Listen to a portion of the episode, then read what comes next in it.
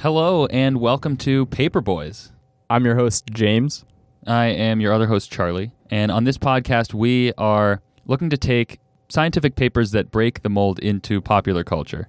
Ones where you see an article in the New York Times about a new study that shows coffee cures cancer. Yeah, you got your you got your CNN researchers have found and New York Times, Fox News, whatever. These Studies articles show. studies show and oftentimes this information can seem contradictory, confusing, or just oversimplified. Yeah, it's boiled down into one little headline or, or clip or just a couple paragraphs of a news article when really, you know, it was a, a, a scientific paper or a whole litany of papers that took years of research Yeah. to turn out.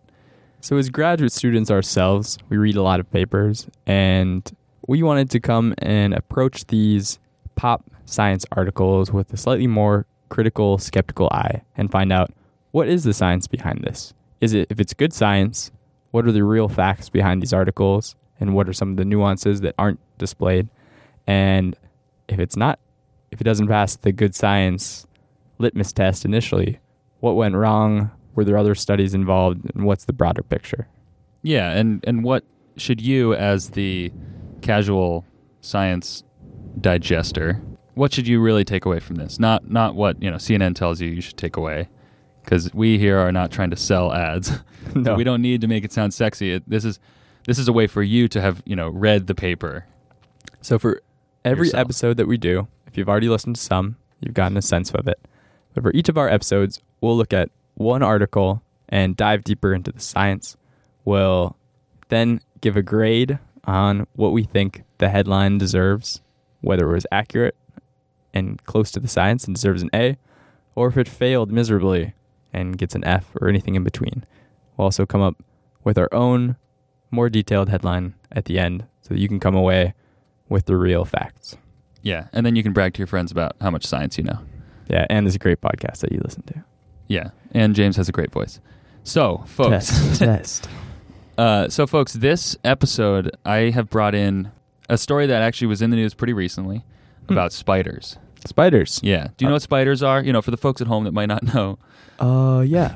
From So- the Arachnidae family, right? Yes. Well, of course. So, uh, this is a story that I just got totally taken by. I thought it was pretty, pretty sweet. And I'll, I'll, I'll read you some of the headlines that I saw. This one was from uh, NPR. Ah, When spiders can go do no wrong. Yeah. When spiders go airborne, it's electric, literally. Huh. Is it? well, we'll see. Okay. Uh, Fox News. Spiders can use electricity to fly through the air like a real life Spider Man. Hmm. Hmm.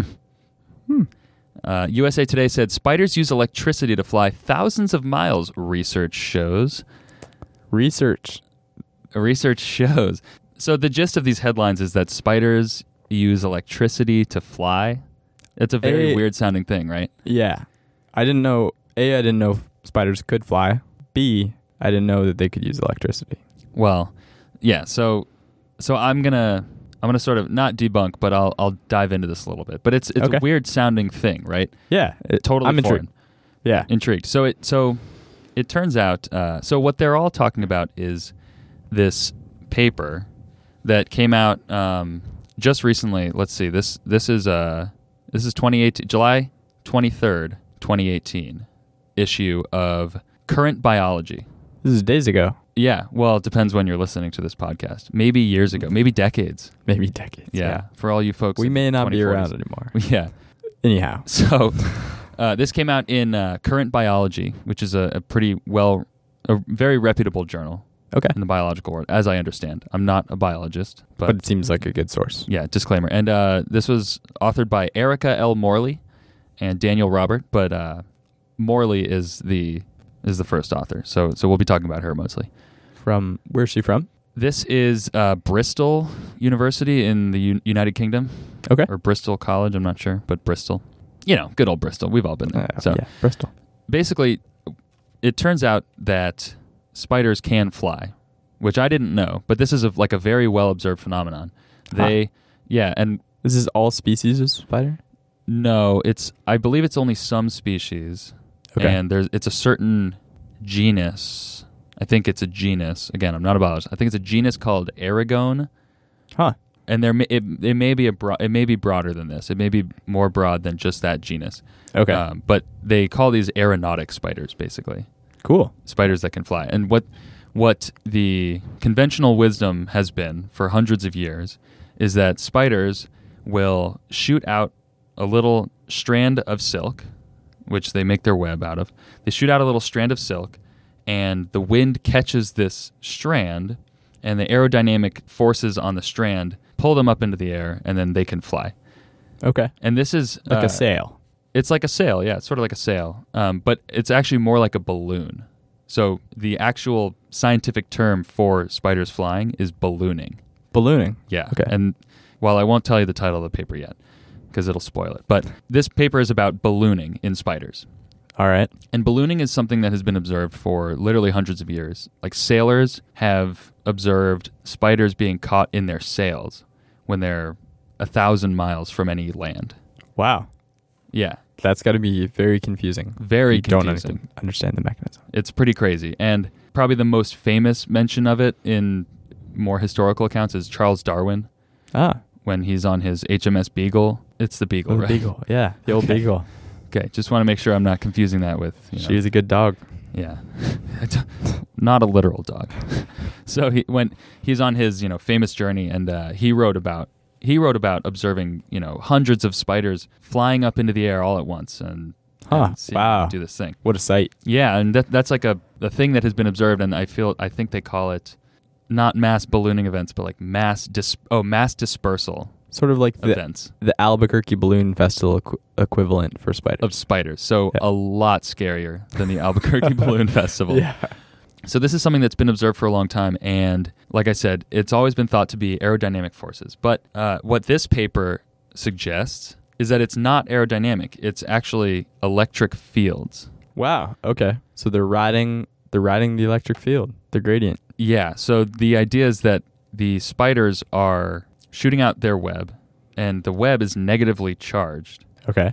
And there's uh, what's called an atmospheric potential gradient in the air, which is an electric field, Okay. and and then the web interacts with that field to pull them up. So before I go more into the science of that, I'll, I'll sort of walk you through this paper. They start out and they they sort of reference that there's been a long-standing debate or or they say that, you know, it's always been understood that this is an aerodynamic effect and they reference a, a paper from 1830 Whoa. and so I tried to find this paper and I wasn't able to find the exact paper, but I was able to find the book that the paper was about. Does Okay. that make sense? Yeah. So the the paper was by a guy named Jay Blackwall, and he was writing about a book by John Murray. Okay. The book by John Murray is called Researches in Natural History, and it, I think John Murray just did this expedition. I forget. Oh no, not an expedition. He, I think he just did these studies in England somewhere, in the United Kingdom, and it's about all sorts of different things. It's kind of funny reading back and seeing how these scientists then studied spiders, and then they also studied um, shrimp, and they also studied volcanoes. And the things you'll do when you don't have Twitter. yeah, exactly. You Yeah. know, uh, now you'll have entire teams of researchers working on just locomotion in spiders. These obscure species of shrimp and how it behaves at Yeah. between midnight and 1 a.m. in this part of the Atlantic Ocean. Exactly. Yeah. Yeah. So th- this guy was somewhat of a Renaissance man. He studied it all. yeah. Uh, Oh, wow. He has he has two whole chapters on just spider flight, ballooning in spiders. Were you able to get some of the text from the book? Oh yeah, I, I read the chapters. So it's funny because when you look up ballooning and spiders on Google Scholar, you just see tons and tons of papers about aerodynamic forces and uh, this wind model for you know the speeds at which, and it's all about aerodynamics. And a lot of these papers will say you know it's. Uh, well, this paper says, you know, it's never been suggested that it's electric fields, or it's never been proven that it's electric fields.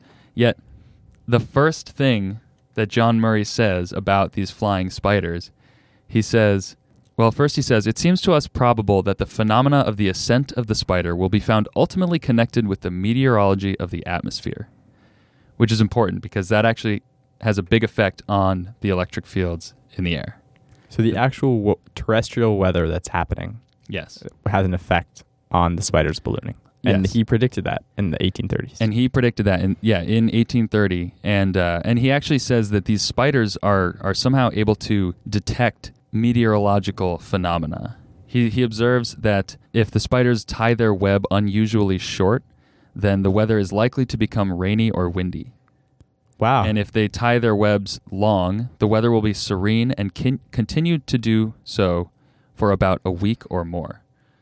Th- that's okay. So this is fascinating. Just a quick tangent. Mm-hmm. You mentioned that by looking into spider's web, you could predict the weather for almost a week Yeah. because this is pre-telegraph times, and so there's an this is a side tangent, but there's an interesting article from England in the time of the telegraph, and a guy showed up in the House of Lords, so like their equivalent of the Senate, and he came up with this proposal that using the new telegraph, so this was like late 19th century, they would be able to predict the weather for almost 24 hours in advance, and he got laughed out of the building. What? Yep.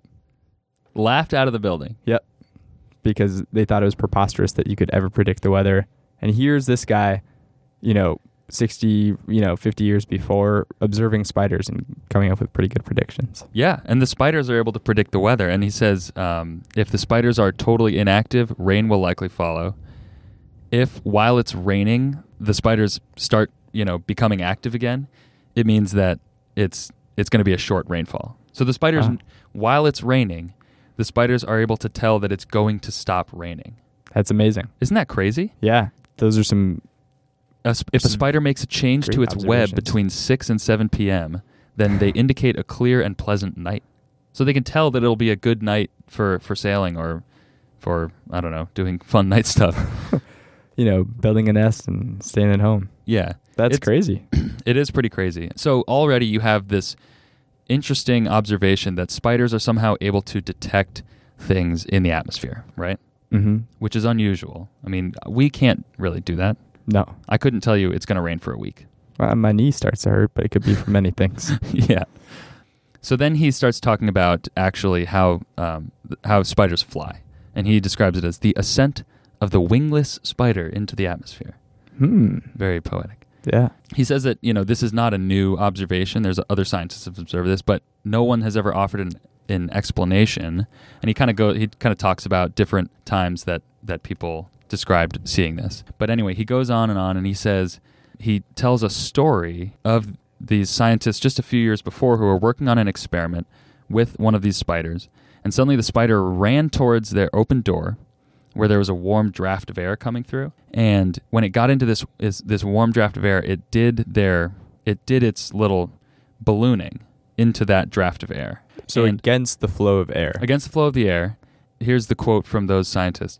The angle of vision being particularly favorable, we absorbed an extraordinary aura or atmosphere around the thread, which we cannot doubt was electric. So Wow. in 1830, He observed it. yeah, these guys He concluded it must have been electric. Yeah, these guys these guys saw uh, an aura around the web in this little draft of air, and they said it. We cannot doubt it was electric.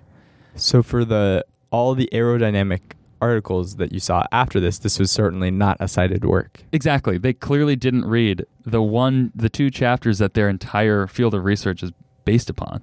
Wow. Is this in any of the mainstream articles that you read about the spiders flying? Did they bring this up? Or So- is this brought up in the current biology? the current biology, the um, the Morley paper, does sort of say that people have thought about it maybe in electrical terms, but never proved it. And what they Okay. more talk about is that people have shown how it couldn't be aerodynamic, but they don't really say a Okay. whole lot about the basis of the electricity theory. More showing what it couldn't be, but not really More showing what, it, is. couldn't be, yeah. And most of these articles don't, the news articles don't say that it could be electric. I believe the NPR article is o- the only one that says electrostatic forces have been posited, but there was no evidence, you know, and that's where this research came from. But the other ones don't. They just say, oh, new discovery. Okay. So it's interesting that that John Murray in 1830 was already saying, and then he goes on for the next chapter and a half, going in super detail about why it has to be electric forces, and a couple little little, I'll say experiments, quote unquote experiments for you know scientific for the time, I guess, Yeah. where they dunk spiders underwater and see if they're dead when they come out, that kind of stuff. Okay. Hard to see how that relates, but yeah, so but he does, you know, a couple experiments like when there's the spiders have multiple strands, they um, they repel each other, Oh, the strands do. right? Which is an electrostatic. Yeah. You know, if if two of the strands are electrostatically charged, they would repel each other. Hmm. And so he observes those sorts of things and says, clearly this is electrical.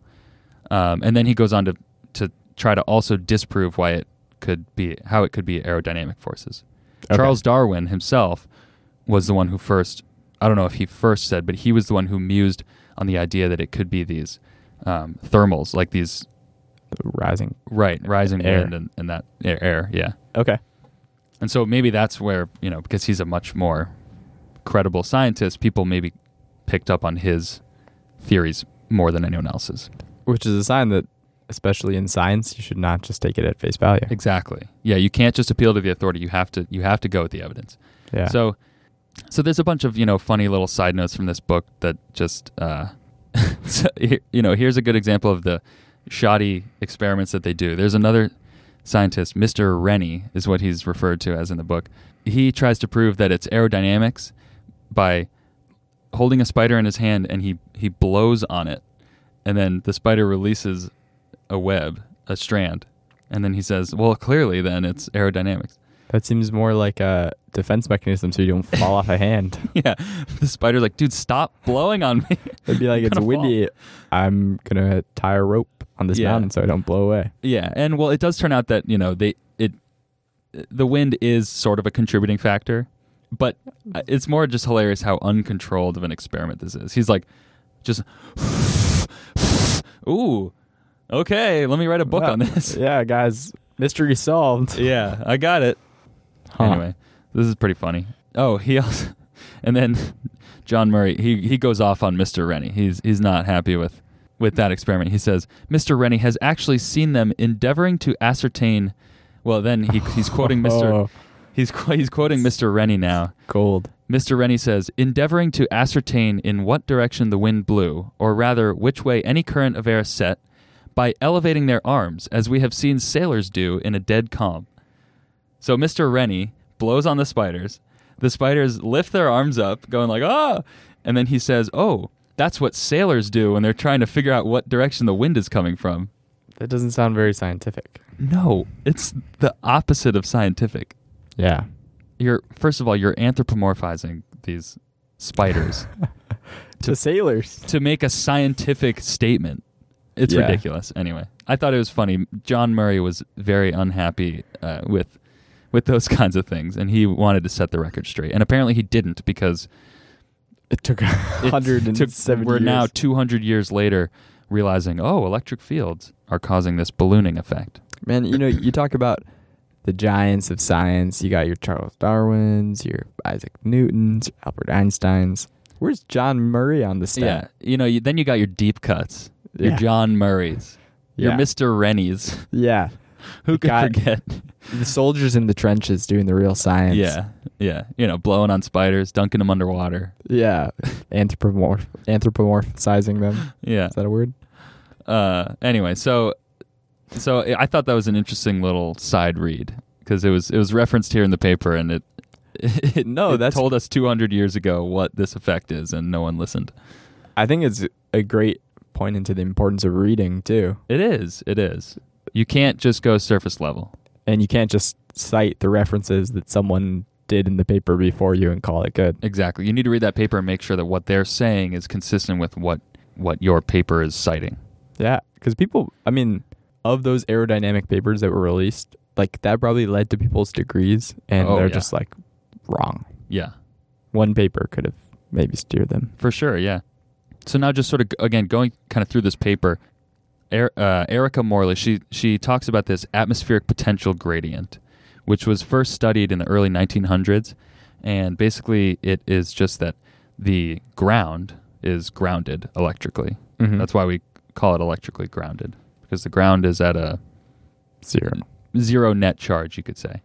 And the clouds, or you know, even just sort of in the sky, you may have some buildup of charge. And so the charge difference between what's in the sky and what's on the ground sets up an electric field. hmm Mm-hmm.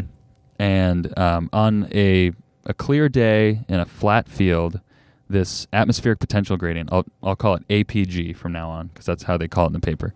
The APG Atmospheric potential. is about 120 volts per meter, which is Okay. actually pretty strong. I couldn't, I can't, I couldn't come up with a good analogy for this, but um, you know what? I think what your the electric field that your cell phone giving off is like millivolts per meter. It's small. Okay. This is 120 volts per meter. I did look this up Oh, you did? recently. And just quickly, it sounds like inside of your home with like kitchen gadgets on, granted, these are pretty high power devices, you might be between 20 to 200 volts per meter. Okay. So it's it's a potential that we experience Okay. in certain cir- circumstances. But Okay. it is there's electric there's electric electrostatic forces going on. Like it's definitely present. if Okay. it's that So, high. so there's electric fields around us of about that strength, and Yeah. the, the the APG is 120 volts per meter. Okay. So that's on par with with what you have in your house, right? yeah. but that's only on a clear day in a flat field. Um, if you have things with sharp geometric features like a, a leaf or a branch, they have you know they have points, and the electric field will tend to bunch around those points, and you could get um, you could get several kilovolts per meter, Wow. so thousands of volts a, me- a meter. The electric field sometimes around a plant with with lots of sharp features, it can sometimes be so strong that in, it induces a corona discharge, which is literally ions being emitted into the air because it's such a high electric field that it, it excites the, the air into a plasma wow. around the plant. So is that like a spark? Um, no, a, sp- a spark is, is more of like an arc discharge. A Okay. corona discharge would be. It's hard because you can't usually see it in the atmosphere. You'd have to take a long exposure picture Ah. to see it. But think around a transformer on a power line Yeah. has such a strong electric field around it. If you took a long exposure picture of that, you would see a corona discharge. Okay. Yeah. So this is happening all the time. Trees are just having this corona discharge. Not all the time. It so like I said before, or I hinted at before, it is actually it's tied to the weather. So things that exacerbate this APG are storms, okay. thunderstorms, obviously. In a dry Um, place. you even get like storm. overcast conditions, you can get you know kilovolt per meter kind of situation.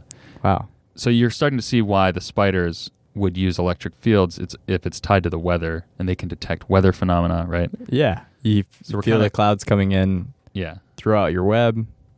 yeah Free so- ticket to Boston. exact exactly um, so now uh, erica morley talks a little bit about the spider silk and it turns out spider silk is an electrical insulator it's it's at the bottom of the what's called the tribo triboelectric series which is just something that ranks a material's tendency to gain or lose electrons Okay. So if it's at the bottom of the triboelectric series, it means that it has a high tendency to build up a negative charge if it comes in contact with something else. okay. And air is another something else. So just being in air, especially when uh, you have um, a lot of charge in the air, like during a storm, it is going to have a tendency to pick up electrons and become negatively charged. okay. So that's why that's why John Murray observes these spider silks repelling each other because a- they've picked up picking up negative charge. Okay. And so the silk itself is picking up electrons from the surrounding environment. It's not the spider. The spider's not like, you know, from physics, you have a Teflon rod and uh, like a wool rag. That's exact same phenomenon. Okay. But are the spiders. Teflon is also very low on the triboelectric series, or very high. I forget. It, either way, it's it has a tendency to build up a charge. Do the spiders have to manipulate the silk in any way to actually apply it? It's just the nature of it and it picks it up from the air. Right, just air Okay. passing over it, the same way you pass the wool rag over, over the Teflon rod. Okay. So the spider silk will build up a charge, and then they believe that this charge is what allows them to to fly when Hmm. there's a strong electric field. So they conducted an experiment to prove that this was the case. Again, this had been theorized, but no one had ever gotten empirical data to show that this was the case. So what they did is they took these uh, linifid spiders, which are from this Aragon genus, and they put the spider on a cardboard strip inside of a plastic box that uh, they were able to use both to generate an electric field that would simulate the APG, and it also um, blocked out any air currents. So they were able to control for the possibility of it being wind. Okay. So they also did the, c- the experiment in an acoustically isolated room and with a Faraday cage. So they, they limited all other sources of interference. Ju- they just had an electric field. And then they generated uh, electric fields of zero volts a meter, which is the control condition, and then 1.25 kilovolts per meter and 6.25 kilovolts per meter, which sort of encompasses all the field strengths you'd see for any you know weak or strong conditions in nature Yeah. like a like a strong storm or just like ki- kind of a little bit of an overcast, kind of hits all the marks. Okay. What they found is that uh, spiders show a significant increase in ballooning in the presence of an electric field. So Hmm. when they turned on the electric field, the spiders just tried to fly. So for each of the test cases, 0, 1.25, and 6.25 kilovolts per meter, they just said, "Psst, did the spider fly? Yes, no, and count how many times that happens in each of those cases. Run Yeah. it several times. Yeah. So what they were looking for is is um, whether the spider would attempt to fly, or or whether it I guess it did fly. And so they measured it at zero, and they had some number of it trying, which was probably no times, right? And then they did a statistical analysis on the number of times that the spider dropped a drag line, which is how the, what they call it when Okay. it shoots out a web and tries to fly. It's dropping a drag line. They did a uh, this statistical analysis. So at at 1.25 kilovolts per meter, um, there was a uh, a z score of 2.95, and the z score is just a measure of how far above or below average this phenomenon is. So 2.95, that's above average. Yeah, it's measured in units of, of standard error. So Okay. I, I don't know how exactly the standard error is measured, but then they give a probability of this occurring at random. So so if you've ever heard like a, a p test in statistics, Mm-hmm. p is basically just the probability of getting this z score by chance. Okay. And in this case, getting a z score uh, of 2.95 is has a probability of, of 0.3% by chance, which Okay. means it's statistically significant that they dropped more drag lines. Yeah. And then at, at at uh, 6.25 kilovolts per meter, the probability of it being by chance was less than, it was basically zero. Okay. It was less than 10 to the minus 6, is what they said. Okay. So well off in this. Right. So they proved for sure that the presence of an electric field causes the spiders to attempt to fly, Hmm. which is interesting because they, they Yeah. always thought it was the wind, you know, blowing on the spider in their hand. You know, he blew on the spider in his hand. That seemed like evidence enough, right? Yeah, I mean, you know, he No. didn't give us the Z score or anything, but it's probably That's pretty high. science, though. right? Yeah, that's interesting though. That's a good experiment. Very like cut and dry. Very cut and dry. It's very, you know, there's just one change and they see a big difference in how the spider behaves. But it's amazing that no one had done that previously. Exactly. And so I, I guess my one criticism though is that they didn't they didn't do the exact same test with a breeze. Yeah, that would be the next question. Yeah, is- they didn't give a Z score with the P test for um, you know, a wind speed of one meter per second and a wind speed of three meters per second, you know. They're just opening the doors for another PhD. Yeah. Well, you know, maybe you and I can set up that experiment next. Yeah. Go out there, grab a couple spiders. You grab the popcorn. Yeah. Sounds great. Sounds like a Um, great little summer s- experiment. Yeah, and it's cool. So uh, they said that these and these spiders. Um, I'm assuming they were they were hatched in a lab. They said the spider's unlearned response to electric fields is to engage in ballooning, and then once. Uh, so they did this without being taught to do it. Wow. It's just instinctual. Hmm. And then uh, once they were airborne, when they turned the electric field off, the spiders would fall back down, and then they turn it back on, and it floats back up. that seems like proof right there. Yeah, so it's that's very clear proof that it is electricity that's causing the mo- the motion into the air. The one thing that you can't measure though, you know, is how much fun are the spiders having? Oh, That it sounds looks great. like a lot of fun. I have a video of it. Really? Actually, there is. yeah. Okay. Yeah, if you want to see it, I could play it. It's part of the current biology paper. Yes, this is a Alright. video from their experiment. It's pretty Oh, man. awesome. So actually, you can take a look. Voltage off. He starts sinking down. Guys, this is great. Voltage on, and he just hovers up. It's like a We're- UFO. We will definitely link to this, so keep an eye out for it. Look at that smile too. Yeah, He's having a blast. People pay a lot of money for experiences like this Yeah, it's like a spider amusement park. anyway, for science. for science. Yeah, so this shows very conclusively spiders detect electric fields and they respond to them. And, it, and what they do is they try to fly. And that's why the title of the paper is Electric Fields Elicit Ballooning in Spiders. But then they went on and they, they were wondering how do they detect the electric fields? Mm-hmm. Which is a Okay. natu- natural Yeah. question, right? Because if Quant- you're going to argue that they respond to them, you have to be able to show that they're capable of feeling it. Is this like, get into quantum electric spin? No, it's actually not that well. Maybe at the you know atomic level, who knows? Well, okay, I'll talk about that in a sec. But go ahead. Wait, what were you gonna say? So I watched this great like PBS series or something like that, uh, something on Netflix Yeah, about quantum mechanics. I think this researcher either in the Netherlands or Norway. This might be a good future podcast episode. okay. He's looking Don't spoil too much. he's looking all right, long story short, he's looking at how birds are able to navigate and detect the magnetic field of the earth. Hmm. It's long been hypothesized that uh, animals can detect the magnetic field and use it for navigation in sort of unideal conditions. Yeah. and still find their way home.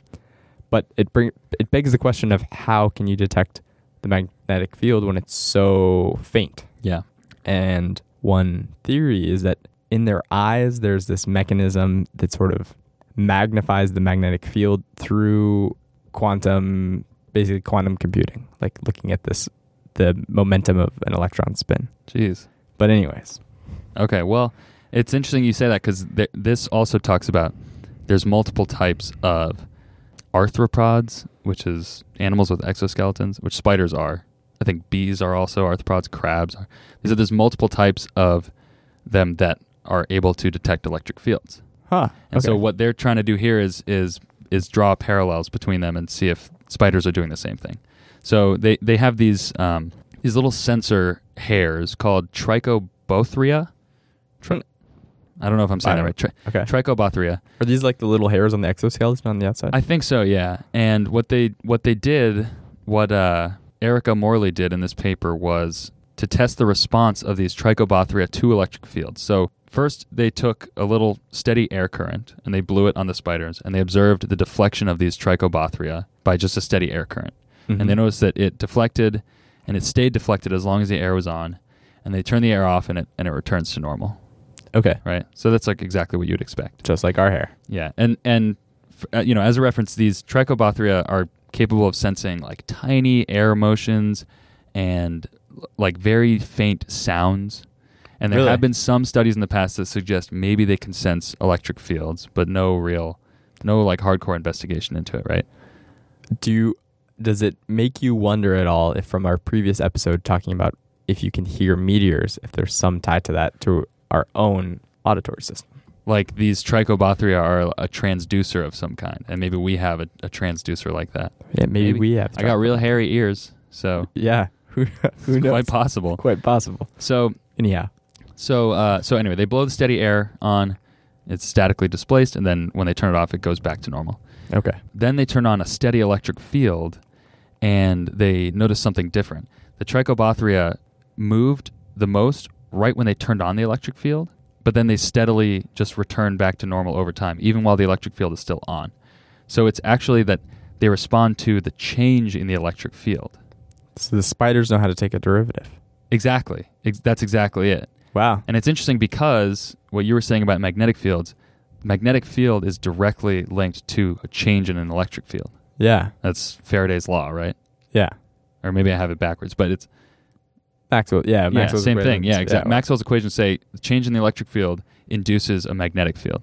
And so I thought that was interesting because the motion of their trichobothria is directly correlated to what an induced magnetic field would be from this change in the electric field. Wow. And then they That's- tested it um, doing not just a steady electric field, but like a slowly oscillating one, which is what you would actually observe with clouds passing overhead. Okay. And So- did they see the corresponding sort of oscillatory motion in the trichobathria? They did. They saw, yeah, exactly. They still saw this kind of oscillating motion corresponding to how rapid the change in the electric field was. Wow. Yeah. That's So fascinating. they're definitely, they are definitely responding to the electric field and sensing it. And it also makes you wonder about how when John Murray is noticing that they can sense the weather ahead, Yeah. is that the, maybe the APG is changing ahead of the storm. And because they can detect the changes, they know what's coming. So this is interesting. Also, just for other animals' ability to detect things like earthquakes and Exactly. things like that, maybe it makes you wonder if there's sort of this like very low frequency changes in the electromagnetic spectrum around them that they can detect that we are too busy on Twitter to observe, or I don't know. Yeah, we're, that we're not. We're. Our ignoring. trichobathyria aren't tuned to it. Yeah, exactly. Well, I cut off all my trichobathria. yeah, So- it's a daily routine. Yeah, I shave mine. you know, I don't have a well kept trichobathria on my face. Trichobathyria, my bad. Uh, so yeah. So anyway, that it, you're right. It opens up a lot of questions like that. And they said that because they, and this is also something that has already been observed in bees. This phenomenon. Really? Okay. Yeah. So they they already know that bees are able to respond to electric fields in this way, and they say that because bees and spiders are very far from each other in the. Uh, I you know I forget the biological term for it, but basically they're very distant cousins as opposed to very close cousins uh, of the same you know family or uh, I Far- don't know yeah, Fi- going up phylum, the- something like that Going up the tree. going up the tree. They're distant, but they're both arthropods, and it makes them wonder. You know, this may be something that's common to all arthropods, and that's not proven. Hmm. So that needs to be looked into. Wow, that would be a stunning discovery. Yeah, because if these two that are so distant have it, maybe it came from something common a longer, much longer before than they thought. and begs a very interesting evolutionary question of how arthropods were endowed with this ability to detect Exactly. magnetic fields. And why the heck I don't get it?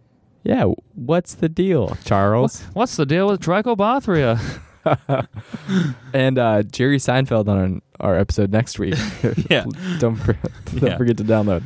uh, anyway, so they kind of just wrap it up there. They they just say, you know, this paper is really the first demonstration of aerial electroreception, is what they call it. Aerial And electric- spiders. Okay. Uh, this is the first time it's been really demonstrated in a lab empirically. They they also say caterpillars and spider mites also do the same kind of ballooning. So that's another Really? area of research they Caterpillars? could look into. Yes, caterpillars I had do no this idea. apparently because you know they they spin silk. So, yeah. They um, spin. Anyway, so the story is this. You know, that's that's basically the whole paper. So, with that, judging the science, what's your grade? on the paper. So, we'll do two. Two grades. One for the pop news, two for the paper. Okay, so I, I brought in three headlines. I would say the USA Today article is the most middle of the road. They they're pretty accurate. The headline is pretty misleading because they say spiders use electricity to fly thousands of miles. Research shows. This paper doesn't talk anything about how far spiders fly and how poss- how it's possible they could do that. The experiment wasn't related to that at all. It wasn't related. And also, there's not really that much evidence that they fly thousands of miles. And that the headline makes it sound like this is a very regular thing. But Yeah, that's like just a quick, like- super rare occurrence when they find spiders like 1,000 miles from shore. Yeah. Okay. Very occasionally. So, S- So misleading. yeah, I'll give that one like a, a B. Then there's the NPR article. When spiders go airborne, it's electric, literally. This one they actually interviewed Erica Morley for, and Okay. they clearly just stuck to kind of what she said, and so it was a very good way to to boil the research down because they had the actual researcher do it. I give this one an A. Hey. Great article. Way to Read, go. read that one. No gimmicks. The Fox News article. Spiders can use electricity to fly through the air like a real life Spider Man. I'm gonna give this one an an F minus. It's they basically don't say anything about anything about the article. They also say researchers have finally confirmed a theory that the father of evolution Charles Darwin believed, which we know Charles Darwin thought it was the opposite Yeah, he was wrong. he was wrong. And 90% of the article is ref- is just jokes about Spider-Man. They say this was reported in Current Biology, not the Daily Bugle. Also, Spider Man does not use electric fields. Exactly. It's nothing like Spider-Man. Halfway through the article, they just have a YouTube clip of the Spider-Man 1960s cartoon intro. What?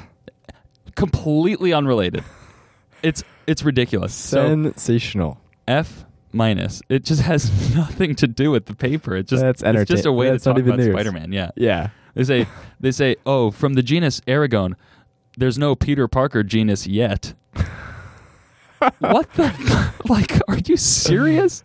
That is Yeah, Science. big big strike against Fox News Well, on that one. sorry, Fox. Yeah, Guys, Uh, you guys know at least listening to our podcast, you know where we're not getting money from. yeah, not Fox News. I'll tell you that. So I came up with my own headlines. I came up with two, and I was trying to make these a little snappy. You know, Okay. uh, one is forget wind, flying spiders take to the skies on electric fields.